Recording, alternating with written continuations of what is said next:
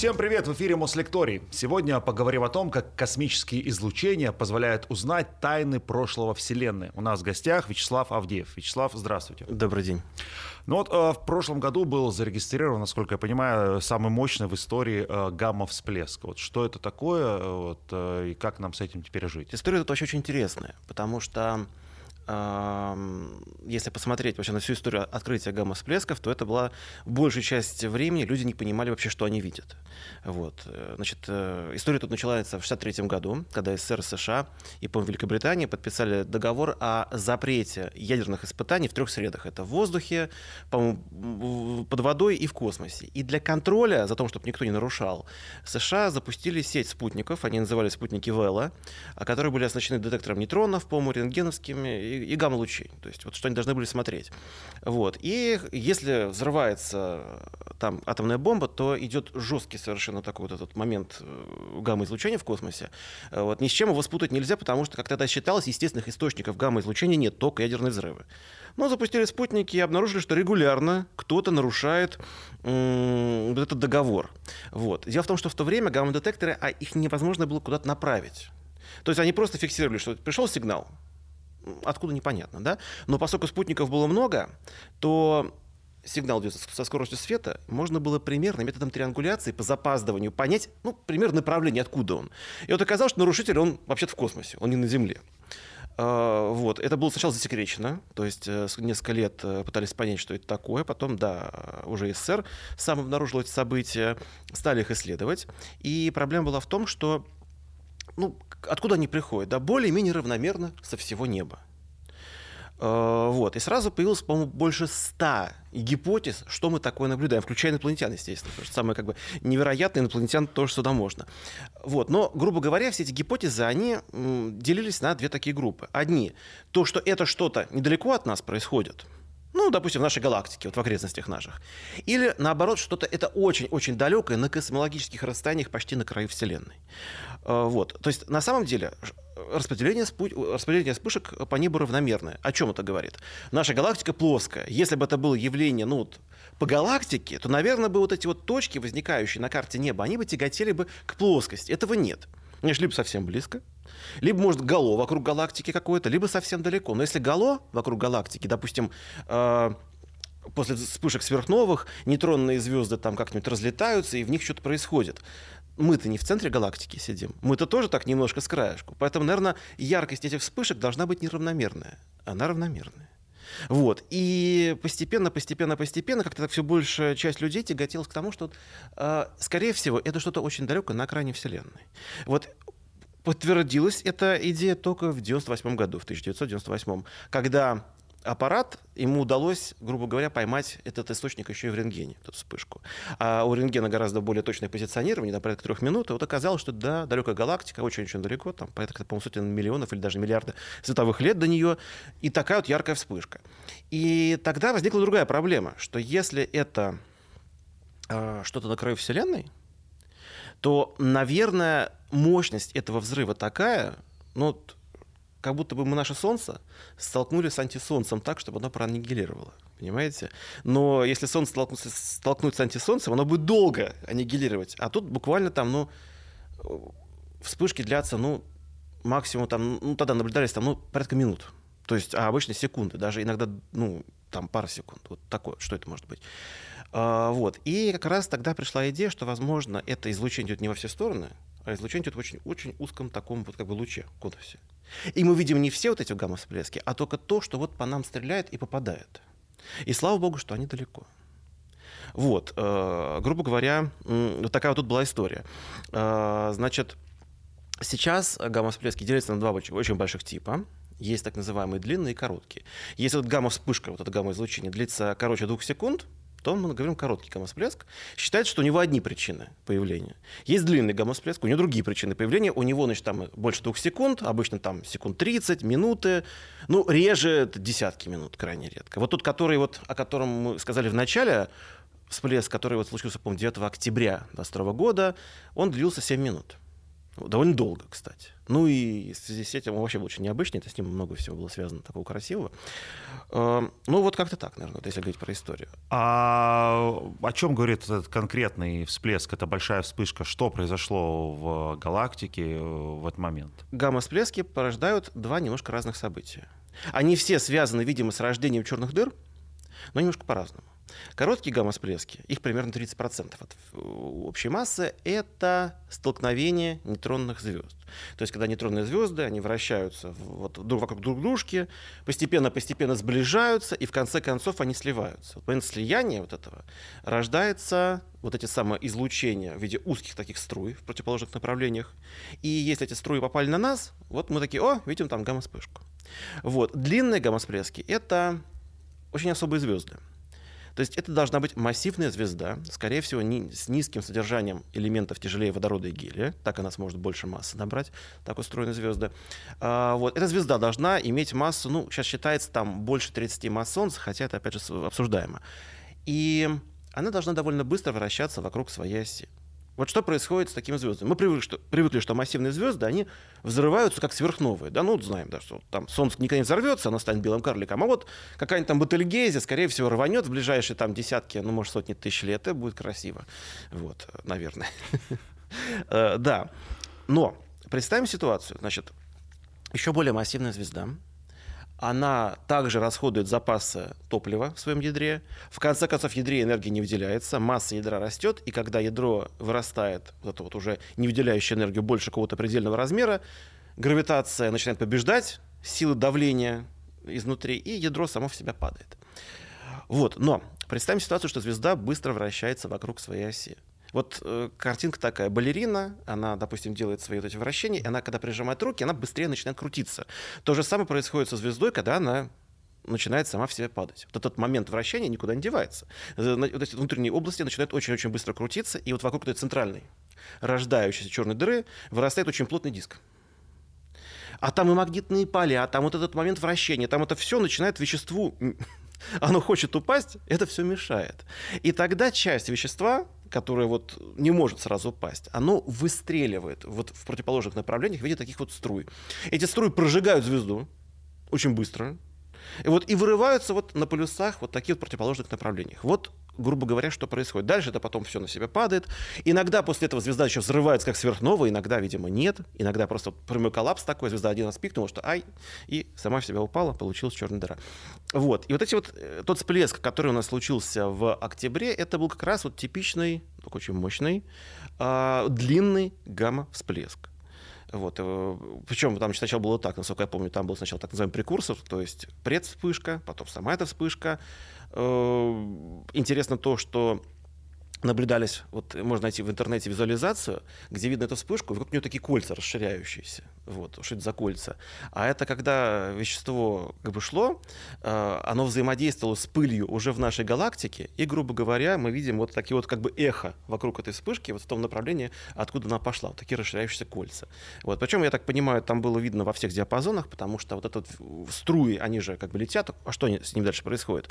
Они расширяются, замедляются, наталкиваются на окружающее вещество, которое там начинает с ним взаимодействовать. Поэтому сначала вспышка в гамма-диапазоне, а потом идет так называемый afterglow, glow или после свечения говорят. То есть это вещество начинает светить уже в других диапазонах там и в ну почти во всех, то есть там от радио до, до рентгена, то есть грубо говоря. Вот что э, тогда произошло. Эм, на самом деле, почему вот сейчас так иногда вспоминают гамма-всплески, потому что это одна из таких космических страшилок, которыми, ну, нас любят пугать, да, потому что вот, ну, что бояться метеорит? Метеориты падают редко. Скорее всего, мы большинство опасных астероидов, вот мы знаем, да, и поэтому, скорее всего, ну, да, события типа Челябинского, там, они могут периодически случаться, но просто не повезло, потому что на месте, куда хотел упасть этот самый вот, вот этот Каменюка, оказался город. Не будь там городом, мы бы даже и не заметили, ну, заметили бы специальные службы, сказали, вот там упал болит какой-то, вот он рванул, и все. Тут город оказался, а, проблема. Э, вот. Сверхновые да, сверхновая страшно, но сверхновая, чтобы она оказала вред жизни на Земле должна быть близко. У нас нет э, близких таких звезд, которые хотели бы взорваться как сверхновые и нас напугать. Бетельгейзе нас ей пугают, она очень далеко, и если она взорвется, ничего страшного не будет. Будет красиво. Ну, красивая такая. Яркая будет на небе, видимо, звездочка какое-то время гореть. Может, по яркости сравнимая с полной луной. Да, замечательно, но ничего страшного для биосферы это не несет. А гамма-всплески, с ним такая проблема, что поскольку вся энергия взрыва идет в очень узком конусе, то они остаются опасны на очень большом расстоянии. Возможно, даже на таком, где их еще не заметили. И вот ты так живешь вроде бы, да, и вдруг пах, и в тебя попали. И вот тут уже начинаются проблемы, потому что это воздействует на атмосферу планеты, вызывает там разные проблемы, на спутники в первую очередь. Э, вот даже вот эта вот э, вспышка, которая случилась, а она произошла на расстоянии там порядка двух миллиардов световых лет, это ну, большое расстояние. То есть да? она произошла очень-очень давно. Да, она произошла 2 миллиарда лет назад. Только дошла. И вот только она дошла. И идея в том, что, как ни странно, она оказала влияние на атмосферу. В общем, у нас ионосфера, она отражает э, радиоволны определенной длины. И вот по этому отражению, качеству отражения, можно понять состояние ноосферы. Оно очень сильно изменилось. Хотя вот, казалось, обычно она меняется, когда вспышка на Солнце, а тут вспышка, извините, 2 миллиарда э, световых лет. И тем не менее, вот э, ионосфера изменилась. То есть э, были какие-то там еще отмечались воздействия на атмосферу. То есть, грубо говоря, даже такие далекие события могут как-то на нас влиять. Это не страшно. Но если бы она была не на миллиарды световых лет, а, допустим, на 100 миллионах, вот что было бы? Ну, было бы уже очень заметно что-то такое. А если это распространяется узким конусом, да, да получается, мы можем фиксировать только ну, очень редкие долетающие да. до нас излучения. Где-то рядом их огромное количество. А, значит, во-первых, да, можем фиксировать редкие, но поскольку Вселенная большая, а эти штуки, они видны, вот, грубо говоря, до горизонта, до куда мы можем досмотреть, поэтому весь объем мы просматриваем в этих вспышках, поэтому мы видим их много. Мы видим их, я думаю, в день по несколько штук уже возможно, ну хотя бы или там даже по штуке. А, вот. Значит, в нашей галактике такие события встречаются крайне редко. Почему? Потому что, опять же, нужны особые звезды. Нужны массивные звезды. Таких звезд немного. А, обычно массивные звезды, они родились, они очень быстро отгорели, они там взорвались, погасли, и дальше вот живут звезды меньших масс, поэтому массивные звезды кучкуются в, одних, в таких вот областях все вместе, они долго не живут, и рождаются их тоже не так-то много, поэтому, э, скажем так, в нашей галактике таких массивных звезд их там тоже очень-очень немного. Вот нужны не просто массивные звезды, а нужны звезды, которые быстро вращаются вокруг своей оси. Потому что если вращение будет недостаточно быстрое, то, по всей видимости, вот эта вот струя, она просто не вырвется наружу. Mm. Вот она где-то там останется, энергии будет недостаточно, и, соответственно, мы никакой всплеск не увидим. То есть нужны особые звезды. Скорее всего, а, если в галактике уже было в прошлом интенсивное звездообразование, вещество обогащено элементами тяжелее водорода и гелия, когда их таких элементов много, звезды рождаются, но они не бывают очень массивными, потому что вот эти вот э, тяжелые элементы, они мешают звездам набирать массу, грубо говоря. Ну вот, звезда ярче светит, и там как бы есть проблемы.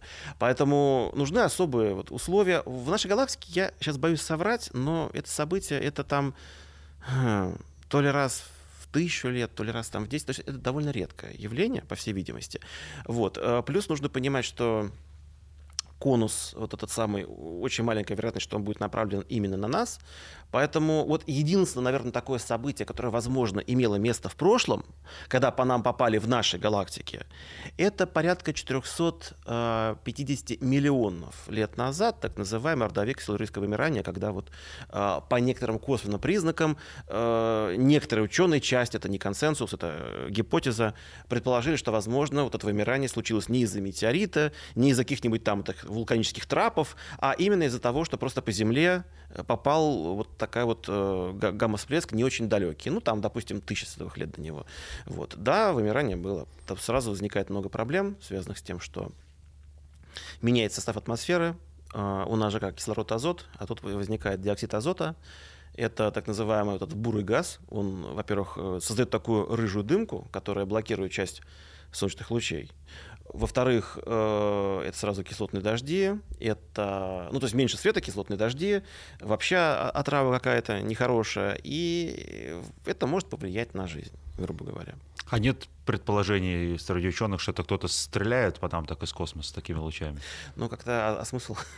Не знаю. Но... То есть, нет, смотрите, как бы э, можно делать такие предположения. Я в самом начале даже сказал, что была идея, что, возможно, тут замешаны пришельцы, но, как всегда, видим что-то непонятное, одна из гипотез пришельца, да, когда открыли пульсары, у них же была первая ну, аббревиатура, как обозначали, LGM-1, да, Little Green Man, первый источник, возможно, зеленых человечков. Потом оказалось, что нет, что это объекты естественные.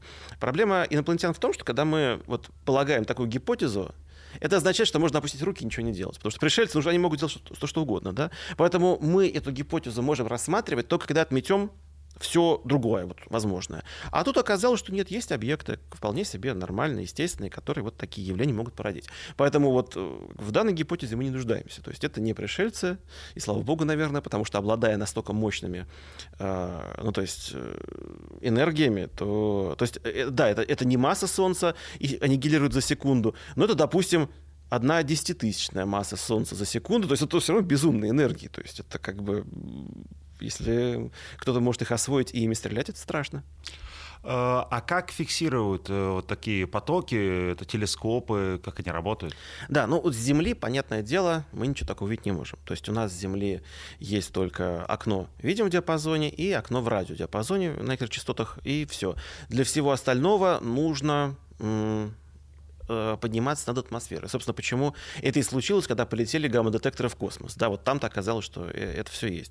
То есть э, летают специальные аппараты. Сейчас уже есть детекторы, которые примерно могут направление указать. И раньше такого не было. Раньше только триангуляция.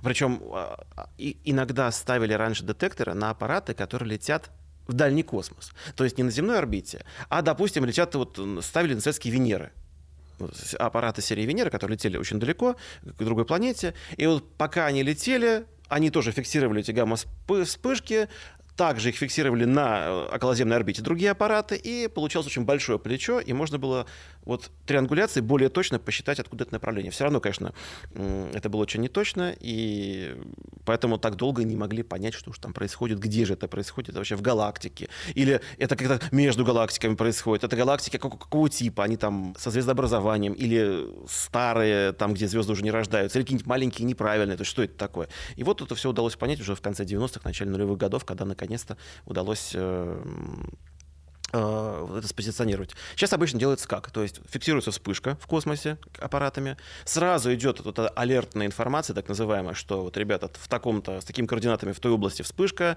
и, например, можно навести туда наземные радиотелескопы или там оптические, посмотреть вот это вот после свечения, как оно затухает, и уже очень многое можно понять о том, что как бы что же там взорвалось и что было вокруг, да, вот это после свечения понятно, какое там вокруг вещество.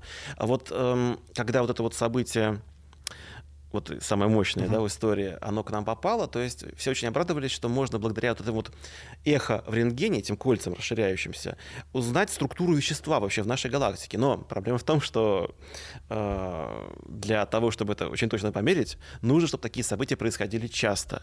А по оценкам, я видел разные оценки, либо раз в сто лет, либо раз в тысячу лет. В общем, не часто мы такие мощные вспышки будем видеть. Нам очень повезло, что вот она совсем недавно получилась.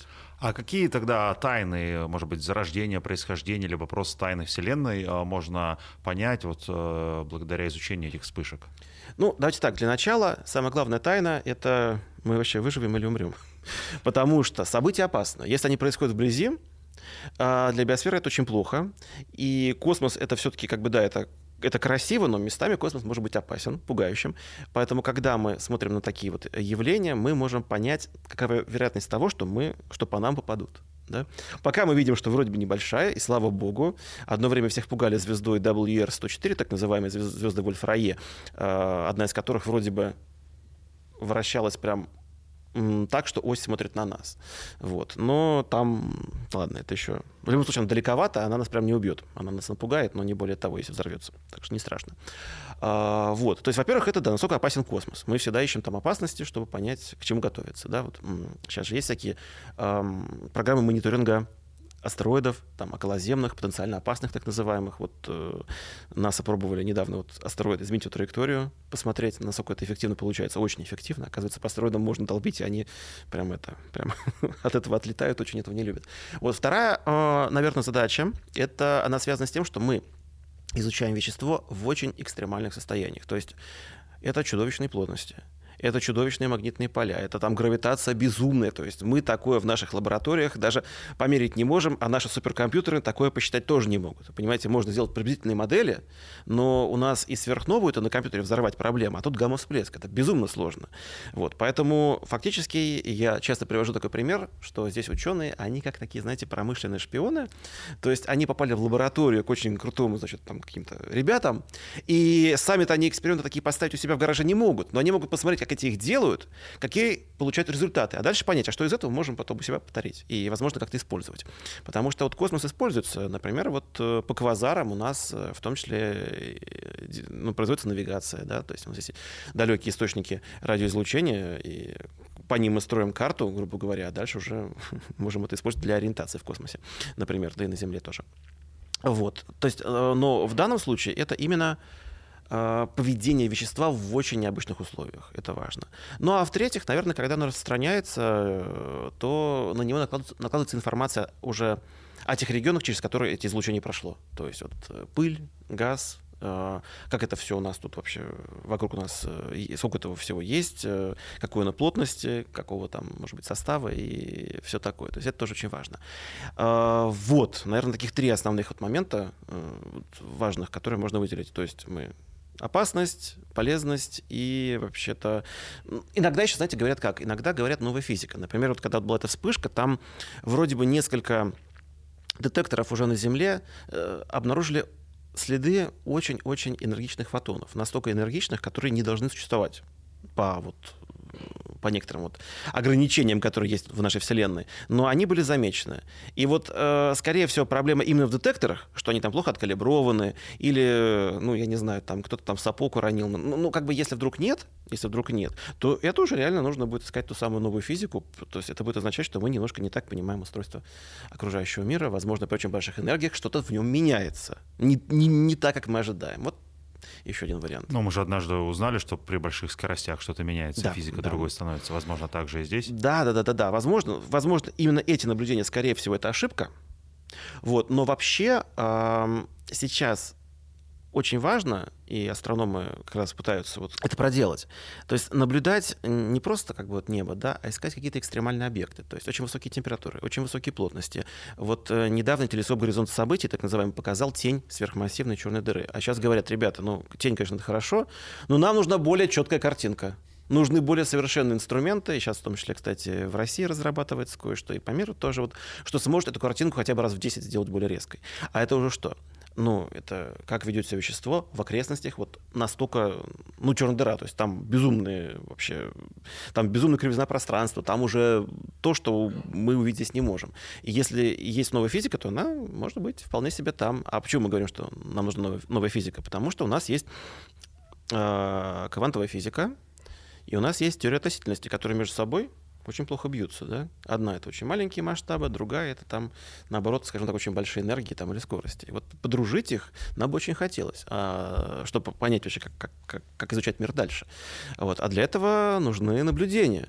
Потому что теории-то можем много напридумать, но нужно их как-то подтвердить или опровергнуть. Вот для этого нужны экстремальные такие объекты в том числе черные дыры, в том числе гамма-всплески, в том числе, ну, я не знаю, там активная ядрогалактика и все такое. Все-таки еще раз, да, о влиянии потенциальном mm-hmm. этого излучения на нашу жизнь, да. на здоровье человека. Ведь изначально мы начали про, про бомбы, да, вот, да. Э, которые аналогично, понимаю, излучение дают, а их влияние мы на нашу жизнь примерно понимаем. Здесь как? Похоже. То есть, во-первых, э, это уничтожение озонового слоя, то есть э, молекулы озона разрушаются, из-за чего, кстати, у нас возникает этот самый вот бурый газ, так называемый, да, диоксид азота.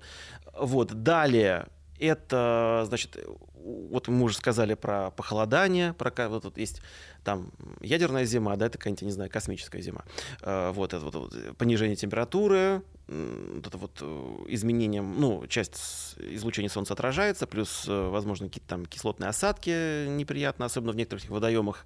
Далее без озонового слоя начинает проникать уже космический ультрафиолет, он воздействует на планктон, он воздействует на вот эти вот первичные как бы начальные этапы цепи питания, и, грубо говоря, это начинает все воздействовать плохо на биосферу. То есть постепенно рыбкам там нечего кушать, э, нечего кушать тем, кто кушает рыбок.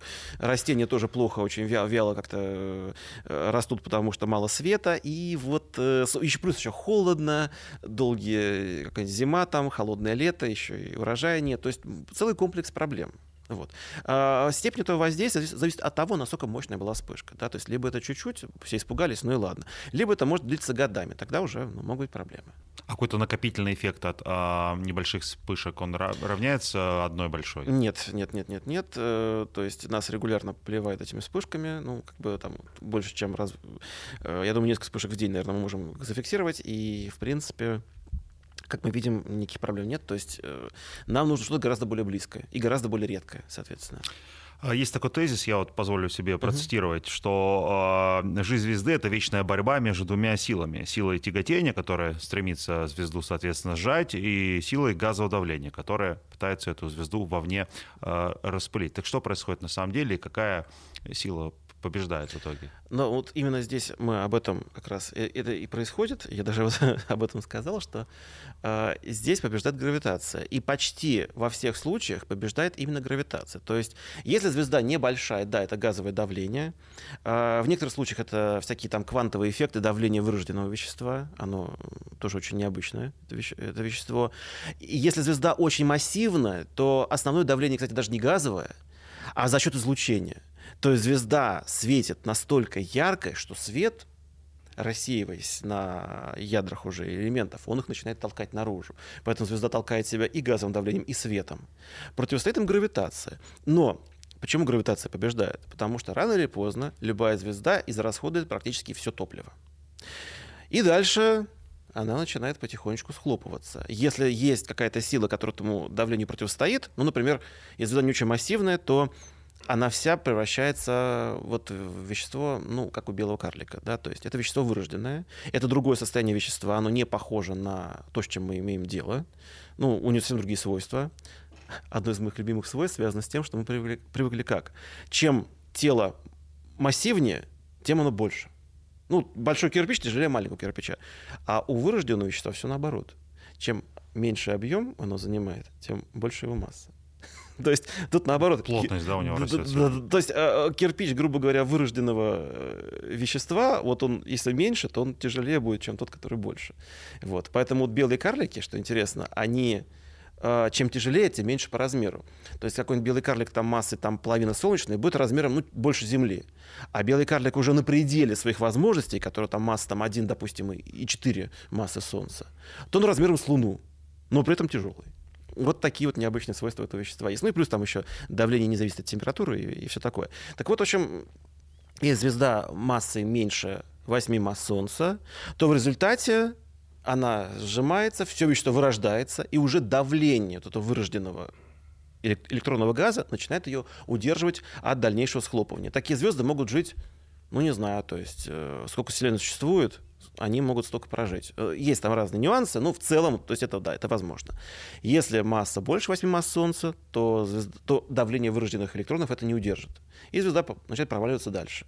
И дальше там может возникнуть либо нейтронная звезда, если все-таки там масса недостаточно большая, или черная дыра, если уже, ну, как бы все, то есть ничего уже больше удержать вещество от падения не может. Гравитация побеждает ну, практически в любом случае. А могут ли такие вспышки служить какими-то маяками для навигации в космосе, например? А, ну, для навигации, наверное, сложно, потому что от маяка-то нужно что? Чтобы он на одном месте стоял и подавал нам сигнал. Вот тут пульсары хорошо работают, а, тут квазары хорошо работают, а вот когда ты не знаешь, где вспыхнет, то как бы что с этим делать? А, вот. Э, с другой стороны, можно вспомнить что способы померить Вселенную включают в себя, например, взрывы далеких звезд. Э, есть э, особый тип сверхновых, сверхновые типа 1А. И вот по этим сверхновым удалось ну, опять же, методом стандартных свечей, так называемым, померить расстояние на очень больших вот масштабах нашей Вселенной. Потому что считается, что эти... Ну, раньше говорили так, что эти вспышки все одинаковой яркости. И поэтому, если у нас есть 100-ваттная лампочка вот в руках и 100-ваттная лампочка, допустим, там вот с этим доме, мы, сравнивая яркость лампочки, можем оценить расстояние до соседнего дома. Да, там дом подальше, и до него, и так вот промерить весь город, а в нашем случае всю Вселенную, потому что одна лампочка была в галактике этой, до которой мы знаем расстояние другими методами, другая гораздо дальше, и мы, соответственно, она была слабее. Сейчас понятно, что на самом деле не совсем вспышки одинаковые, ну, но... разные лампочки. Да, но немножко разные, и это все можно просчитать, потому что там есть некоторые зависимости. Поэтому все равно этот метод, он работает. Он работает один из лучших. Но с гамма-всплесками, скорее всего, это не так, потому что угол раствора этого конуса может быть разным, соответственно, интенсивность разная. Плюс все-таки э, это происходит с объектами разной массы. И вот стандартизировать э, гамма-всплески для измерения расстояния, возможно, кто-нибудь придумал как. Я просто об этом не слышал. Возможно, допускаю. Но, наверное, это не самый хороший, не самый надежный, не самый точный метод для измерения расстояний. А для навигации, ну, опять же, то есть она вспыхивают все-таки не так часто и постоянно не видны. Есть гораздо более удобные для навигации астрономические объекты. А какие, может быть, новые теории возникают в связи с явлением э, черных дыр? Может, как изменились наши представления об этом? Угу. Усложнились. То есть, если мы вспомним э, со времен, вот, э, когда появилась общая теория относительности, решение Э, самое первое решили Шварцшилда, вот эта невращающаяся черная дыра, у которой есть только масса, она появилась очень быстро, да, и вот стало понятно, что да, звезда может сама в себя провалиться, и тогда вот у нас возникает область, горизонт событий так называемый, где время останавливается, оттуда ничего не может выйти, потому что нельзя выйти, потому что когда ты упал, Вселенная снаружи закончилась, снаружи-то ничего нет, ты можешь только падать. Ну и, и плюс куча других вещей. Вот. Но потом появилась более сложная модель, уже в 60-е годы добавилось вращение. И оказалось, что вращающаяся черная дыра — это совсем, совсем другой объект, куда более сложный. Во-первых, она не круглая. Во-вторых, вот у нормальной черной дыры в центре точка, где наши вот эти расчеты не работают, ну, сингулярность, да, называют. То есть это э, какая-то, видимо, область очень больших плотностей, очень больших энергий, скорее всего, не бесконечных, бесконечности Вселенной нет, но чего-то очень большого. Вот, это точка. А у вращающейся это колечко внезапно. Значит, можно между ними куда-то пролететь, может там что-то там посмотреть. Э, скажем так, сейчас модели гораздо более сложные. Плюс э, теоретики, они такие люди, они иногда любят фантазировать и добавлять что-то еще интересное в них. И вот мне попадались работы, что внутри черных дыр рождаются другие вселенные, значит, э, как бы, то есть она не существует внутри, она существует в бесконечном будущем, но вот там, вот, чтобы туда попасть, нужно пройти. И вот такие вещи интересные. Поэтому фантазии много, нужно проверять, но, опять же, непонятно, как можно проверить черную дыру. Из нее же информацию не достанешь. Поэтому пока только модели, ну и смотреть, насколько не соответствует там нашим представлениям. Э, нужна, опять же, квантовая гравитация, потому что вот почему у нас эта сингулярность есть, почему мы не можем посчитать, что в ней? Потому что у нас там как раз нужно уже подружить две науки, да, то есть две физики, квантовую и теорию относительности. Пока вот не получается. А что нового можно узнать о гравитационных волнах, да, с появлением каких-то новых технологий? Ну, можно, скажем так, у нас сейчас детекторы, которые есть на Земле, гравитационных волн, они ограничены некоторым диапазоном частот. А, это связано с тем, что ну, длина плеча — это там 3-4 километра. И Наверное, надо рассказать, как это вообще работает. Это так будет непонятно. В общем, грубо говоря, вот как радиоприемник, мы на одну радиостанцию настраиваемся, на другую радиостанцию настраиваемся. Вот а, здесь у нас есть некоторый диапазон частот, вот несколько радиостанций. А, только эти радиостанции вещают не в радио, а в гравитационных волнах. Что по ним передают? По ним передают слияние черных дыр звездных масс. Вот мы этими детекторами можем это заметить. А если мы хотим, ну иногда еще нейтронных звезд. А если мы хотим, например, заметить более длинные волны, допустим, от э, взаимодействия сверхмассивных черных дыр в ядрах галактик, или, например, от каких-нибудь э, белых карликов, которые вращаются, или звезды, которые хотят столкнуться, то эти детекторы к ним слепы. Нужно что-то другое, нужно что-то большое. И вот сейчас есть проект, в 30-е годы начнут его на орбиту запускать. Это будет тоже детектор гравитационных волн, но космический. И там плечо будет не 4 километра, а там порядка, по-моему, там больше миллиона. И вот э, они-то будут видеть совсем другие гравитационные волны, гораздо более длинноволновые, другие объекты в них. Так что постепенно-постепенно мы открываем наши гравитационные глаза и изучаем Вселенную в том диапазоне, в который недавно был еще ну, недоступен. Это не, не физическое плечо, да? То есть, э, ну, я, наверное, я, наверное, плечо, да, это термин такой. То есть, грубо говоря, э, детекторы гравитационных волн — это интерферометры. То есть, что это, как это работает? Вот у нас есть, допустим, мощный лазер, очень стабильный. Э, вот. Мы, значит, его стреляем им в зеркало. Вот, попали в зеркало, он отразился, летит обратно, тут еще одно зеркало, и между ними он так раз в 200 отражается, туда-сюда. Набегает, в итоге 4 на 200, в общем, можно посчитать, какая там длина волны mm. э, будет. Вот, э, значит, и другой лазер стреляет по 90 градусов в другую сторону. Там тоже э, лазерный луч начинает отражаться. Когда проходит гравитационная волна. Что происходит э, вообще, э, что это такое? Это волны сжатия и растяжения пространства-времени. То есть, грубо говоря, на пути лазера вдруг пространство чуть сжалось, а в другом направлении чуть расширилось, да, и наоборот, оно как бы так вот пульсирует. И вот этот вот детектор, он эту пульсацию заметил. И он говорит, опа, здесь прошла волна. Да, хорошо, мы должны понять, откуда, где источник. У нас есть второй детектор в другом месте он тоже так сжимается, но с, друг, с другой задержкой по времени. Есть третий детектор, там третья задержка по времени. Гравитационным волнам им все равно не проходит через вещество, через Землю, как бы никак она им не мешает. И вот дальше по задержке, как в свое время спутники Вэлла искали направление на а, гамма-всплески, так и гравитационные детекторы ищут направление на то место, откуда этот сигнал пришел. А дальше, если это, допустим, в этом направлении были, сливались нейтронные звезды, они говорят, ребята, там нейтронные звезды автоматические. Ну-ка все туда навелись и смотрим. И наводятся и смотрят. Там часто вот, не часто, но бывает, что э, вот в 17 году был такой первый случай. Слились две нейтронные звезды, и тут же зафиксирован был оттуда гамма, короткий гамма-всплеск. То есть так было подтверждено, что короткие гамма-всплески — это именно слияние нейтронных звезд, а не какие-то там альтернативные теории, которые тоже были. Про черные дыры. Да, известно, что массивные э, черные дыры, они вокруг себя искривляют э, пространство. Как это происходит? Как это вообще понять? Искривляет пространство. Это даже можно увидеть. Да? То есть, э, ну, не только черные дыры, любой массивный объект вокруг себя искривляет пространство. Мы с вами тоже это делаем, только мы не настолько, не так хорошо кушали.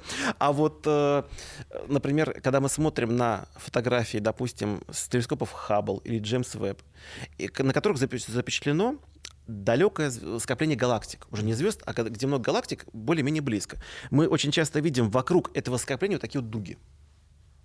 Прям возникают. Физических да, да, да, дуги какие-то возникают световые. Что это такое? А это на самом деле далекие-далекие галактики, которые очень-очень далеко и незаметны, но свет, пройдя вот мимо этого скопления, он исказился примерно так же, как искажает свет собирающая линза. То есть гравитационная линза, она собирающая. И приблизил вот эту далекую галактику, ну, исказил ее. Она вот, поскольку это скопление более-менее такое какое-то сферическое, ну, там такие вот дуги вокруг него и получились. И очень даже часто бывает, что ну так вот мы галактику не видим, а вот, э, вот благодаря вот такому увеличению, которое нам дает сам космос, мы можем ее рассмотреть. Иногда бывает такое, что в галактике вспыхивает сверхновая, а вот эти дуги — это на самом деле изображение одной галактики, просто как в, в кривом зеркале, вот так вот, ну, как бы в разные стороны так вот исказилось. И видно, что вот вспышка в одном месте, потом в другом, потом в третьем, потому что свет проходит немножко разный путь, и в разное время начинается вспышка сверхновых. То есть даже такое бывает, правда, крайне редко. То есть гравитация — это собирающая линза, грубо говоря. Даже был такой проект, э, в НАСА, сейчас они ведут работы по нему потихонечку исследовательские, использовать тяготение Солнца в качестве линзы. То есть представьте себе, в телескопе есть, ну, допустим, телескоп Хаббл, да, там не линза, там зеркало, диаметр 2,4 метра. А, вот. Солнце, диаметр сколько там, 1 миллион 400 там, километров, ну, в среднем. Во сколько раз телескоп, собирающий свет с помощью Солнца, будет более зорким, чем Хаббл. Но во столько раз, поскольку диаметр Солнца больше, чем диаметр Хаббла. Вот, ну, грубо говоря, понимаете? И вот такой проект есть, то есть направить космический аппарат в гравитационный фокус Солнца, и оттуда смотреть на экзопланеты, например. Вот как бы они будут очень большими, ну, то есть очень хорошо видно, можно рассмотреть, там буквально э, этот вот товарищ, он считал, если мы могли посмотреть на планету Проксима Центавра Б, которая сейчас открыта у звезды Проксима Центавра в так называемой зоне обитаемости. Ну, где вот достаточно тепло, чтобы вода могла быть жидкой. Скорее всего, воды там нет, и жизни тоже, потому что звезда не очень. Но если бы мы посмотрели таким вот солнечным телескопом, получили бы зоркость этого инструмента разрешение, да, 500 метров на пиксель. То есть, если бы у них там был торговый центр, его можно было бы рассмотреть. Как-то так. А существуют какие-то доказательства существования каких-то экзотических форм а, материи, вещества, энергии? Так, И что это за форма? Так космос это же сплошные экзотические формы. То есть, если мы посмотрим. Наверное, первое такое доказательство, это, кстати, еще 19 век, когда, э, скажем так, когда люди освоили спектральный анализ, когда они поняли, что вот если взять призму и разложить свет вот на составляющие, да, то вот эти вот линии, которые в этом спектре возникают, то эти линии это не просто какие-то там странные игра природы, а это конкретные линии говорят нам о химии данного объекта, который излучает. Так был открыт впервые элемент гелий на Солнце, на Земле его не было, от слова гелиос назвали гелий. Но чуть позже, ну, буквально, по через год, на Солнце был открыт еще один элемент. Его назвали короний, потому что он наблюдался в солнечной короне. Он давал там характерную зеленую линию, вот, и как бы искали его на Земле, не обнаружили. Потом, значит, э, в спектрах э, полярных сияний нашли что-то очень похожее, назвали геокороний.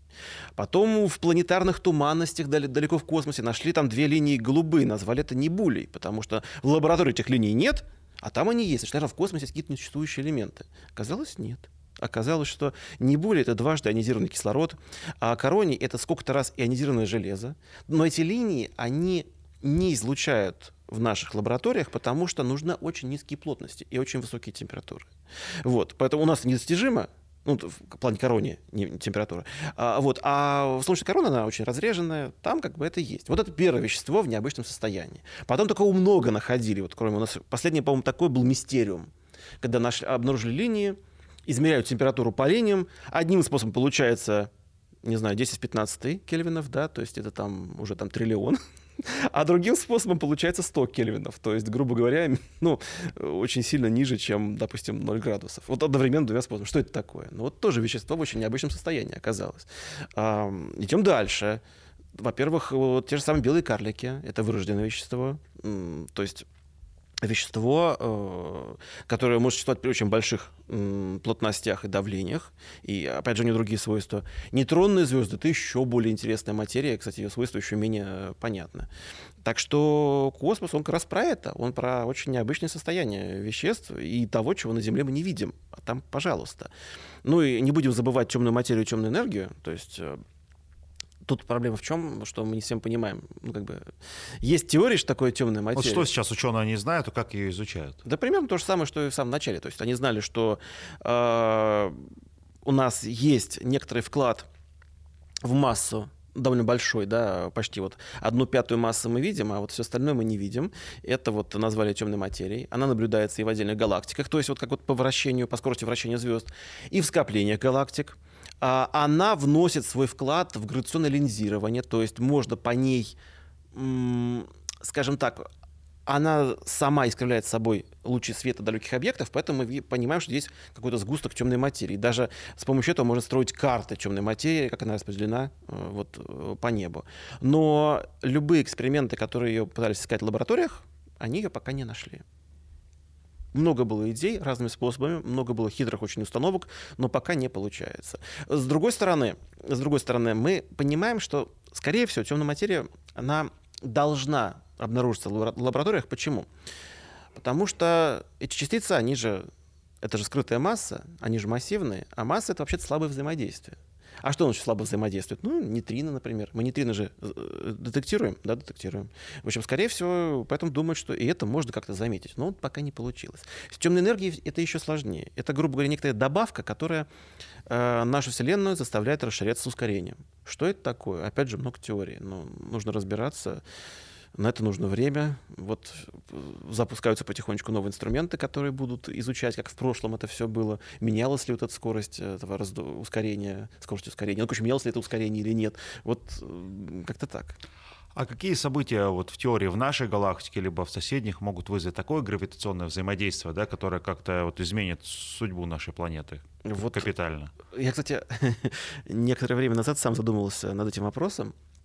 То есть, допустим, где должны слиться черные дыры э, э, солнечных масс, чтобы вот эта вот волна сжатия и растяжения оказала какое-то существенное влияние, да, ну, допустим, не знаю, вот кому-то руку сломала. Вот. ну, ну, ну так, да, то есть насколько это должно быть близко. Я так понимаю, что это очень близко должно быть. Э, вот. Не могу сказать точно, но, скажем так, если это будет на расстоянии даже где Альфа Центавра, то мы уже как бы сами не должны это почувствовать. Скорее всего, но это нужно считать, я э, не прикидывал. Поэтому вот эти все гравитационные штуки, они нас не должны очень пугать. Вот. Э, нас пугает скорее вот обычное вещество, которая может взорваться, может упасть. Ну, вспышки на солнце те же самые. Вот э, сейчас же как раз у нас потихонечку приближается максимум солнечной активности, который будет вот через год. И я смотрю, стали замечать, что все больше полярных сияний наблюдается вот в южных регионах.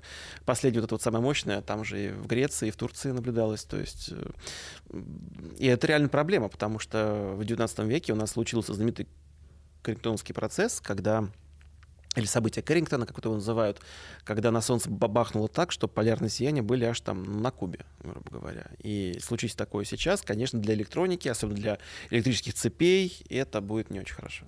Ну, до этого еще год есть. Нет, оно как бы, оно же не прямо в максимуме, оно на подъеме, на спуске. Нет, ну, опять же, я не пугаю, скорее всего, ничего не будет, оно нас пронесет, но просто чем бояться вот таких вот гравитационных волн убийц, наверное, лучше так вот скажем так, иметь, э, понимать, что есть какие-то события более близкие, которые могут тоже быть пугающими, и, наверное, хорошо бы, если бы какая-нибудь МЧС мировое к ним могло подготовиться. Ну, хотя бы отключить цепи на время, пока вот это вот э, идет магнитная буря. А, но и до этих событий еще есть время, вот, по крайней мере, на то, чтобы э, еще раз вы пришли к нам в программу, что интересно снова рассказали. Спасибо огромное за то, что пришли и э, немножко успокоили нас, что пока все в порядке. Да, живем. Живем, время есть. Спасибо.